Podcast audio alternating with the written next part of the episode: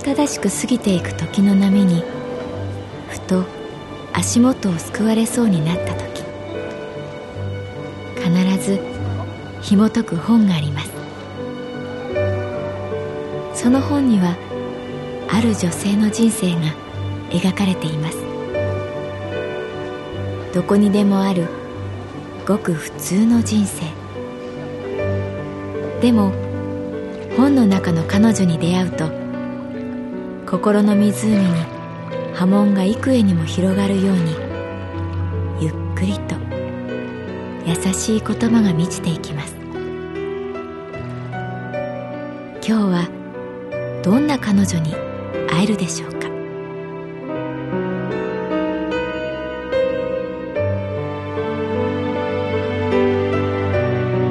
サウンドライブラリー。世界に一つだけの本。朗読は私木村多江がお送りいたします。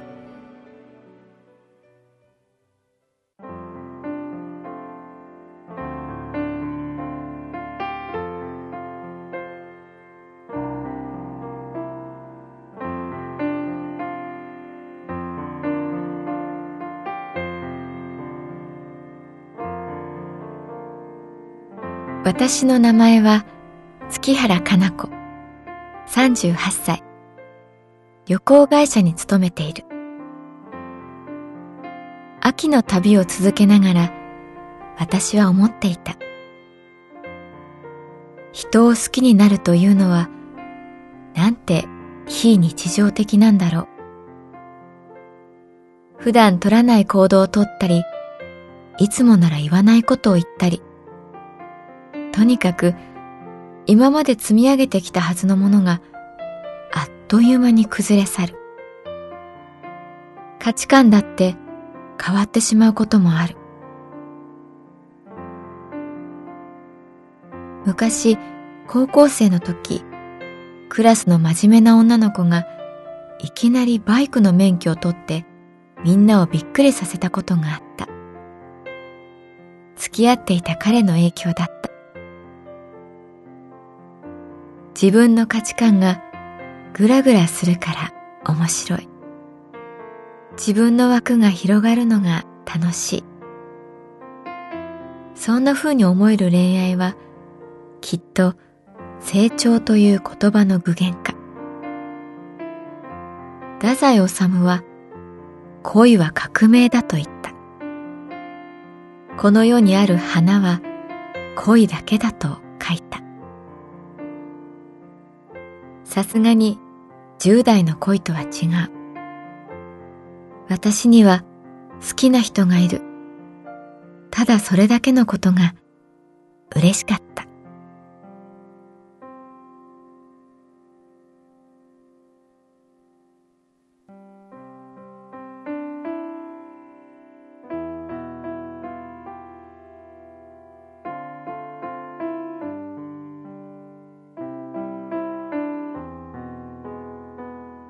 三重県松阪市飯高町。祖母のお墓をお参りした頃にはすっかり雨も上がっていた。帰りのバスが来るまでまだ時間があったので私は櫛田川を目指した。ガードレールをまたぎ急な斜面をゆっくり降りる。雨で湿った葉っぱの匂いがした。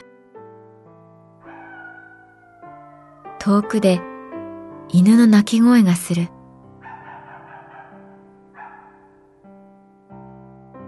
そういえば、おばあちゃん家には犬と猫がいたなぁと思い出した。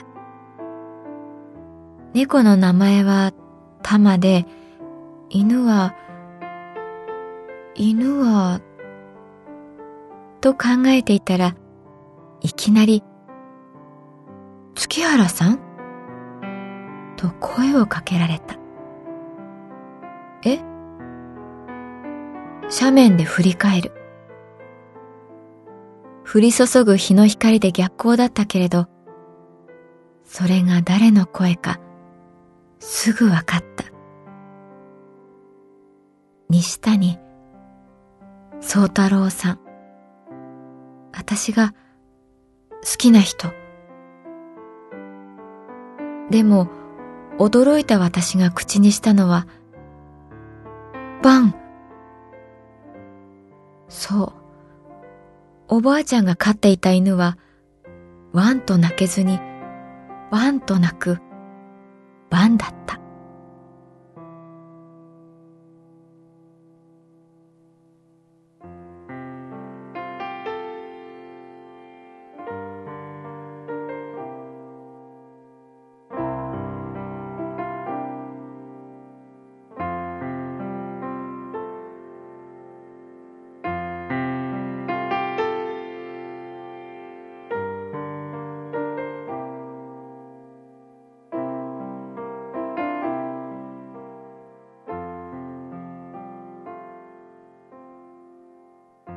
一回取材は済んだんですけど、もう一度別の特集で取り上げようと思って。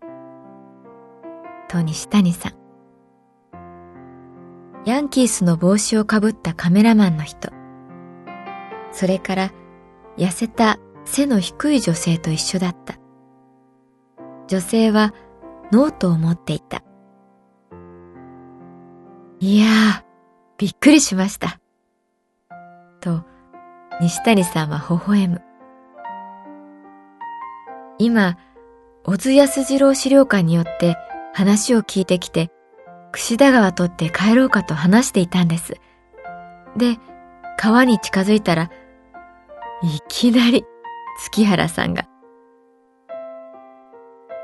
祖母の家がこの近くにあって、とつぶやくように言う。西日は容赦なく私の顔を照らす。そうなんですか。月原さんのふるさとなんですね、ここ。ふるさとという言葉を久しぶりに聞いたような気がした。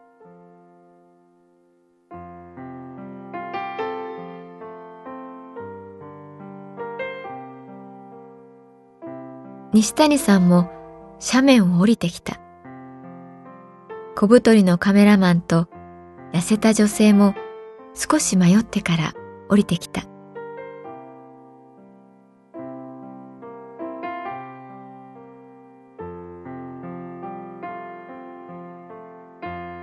こんな偶然ってあるもんだな。ああ、月原さんはね、会社の近くの旅行会社の人でね、よく旅行の手配を。西谷さんは後ろの二人に説明をする。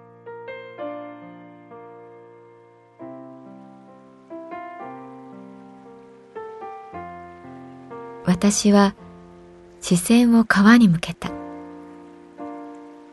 流れる透き通った水は勢いを増し、石を舐め、岩にぶつかり、迷うことなく彼方を目指した。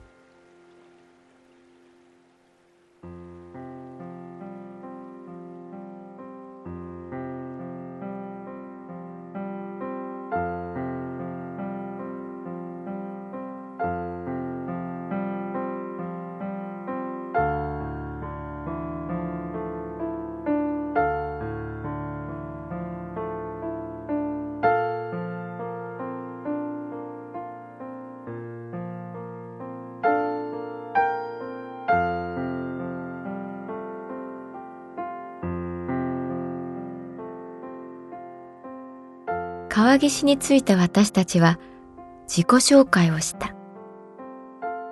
カメラマンさんは山田さん。痩せた女性はフリーのライターさんで、名前は佐々木さん。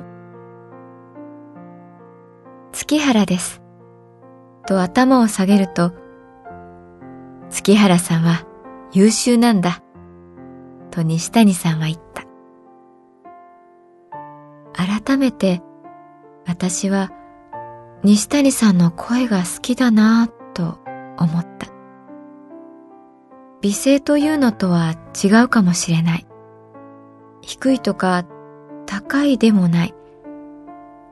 強いて言うならば、高い音と低い音が同時にそこにあるような声。いいですね、この川は。過保護にされずに育った勢いがある。西谷さんがそう言うと、痩せた女性はノートに何やら書き留める。カメラマンさんはいろいろな角度から風景を撮っている。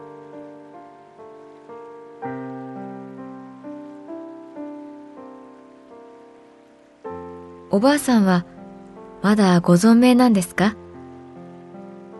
そう聞かれたのに私は小さい時は怖かったです。と答えてしまった。おばあさん？いえ、川です。この川の音が夜中にも聞こえてきて怖かったです。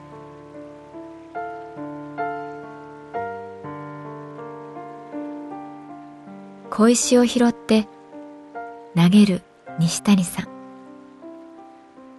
石は水面を蹴って一回二回三回と飛び魚のように跳ねて沈んだ。あ、これ、これなら平べったいからうまくいくと思いますよ。と西谷さんが白い石を渡してくれた。細くて長い指だった。投げる気などなかったのに、私はサイドスローを気取ってみる。えいっと気合を入れたつもりだったけれど、石はくねくねと力なく、目の前にドボンと落ちてしまった。急に山田さんが一眼レフを安全な場所に置いて石を探し始めた。見つけた石を持って振りかぶる。高校球児のように。シュッと鋭い音がして石は投げられた。小刻みに水面に波紋を残し、石は対岸に届いてしまった。一同から自然と拍手が起こった。山田さんは満足げにまだ対岸を見ていた。さすが、元甲子園。と西谷さん。大切なのは、山田さんがやけに高い声で話す。水面の角度にいかに寄り添うかってことなんです。石がどんなに平らでも入る角度が違っては意味がありません。しかも一度間違うとどんなに勢いがあってもどんなに回転が良くても岸まで届きません。人の心も同じかな？と思う。相手の心の角度を見間違うと入っていけない。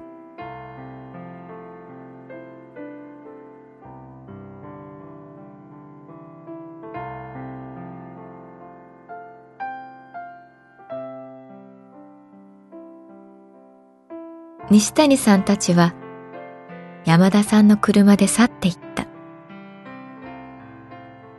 一緒に松坂まで行きますか？という申し出を断った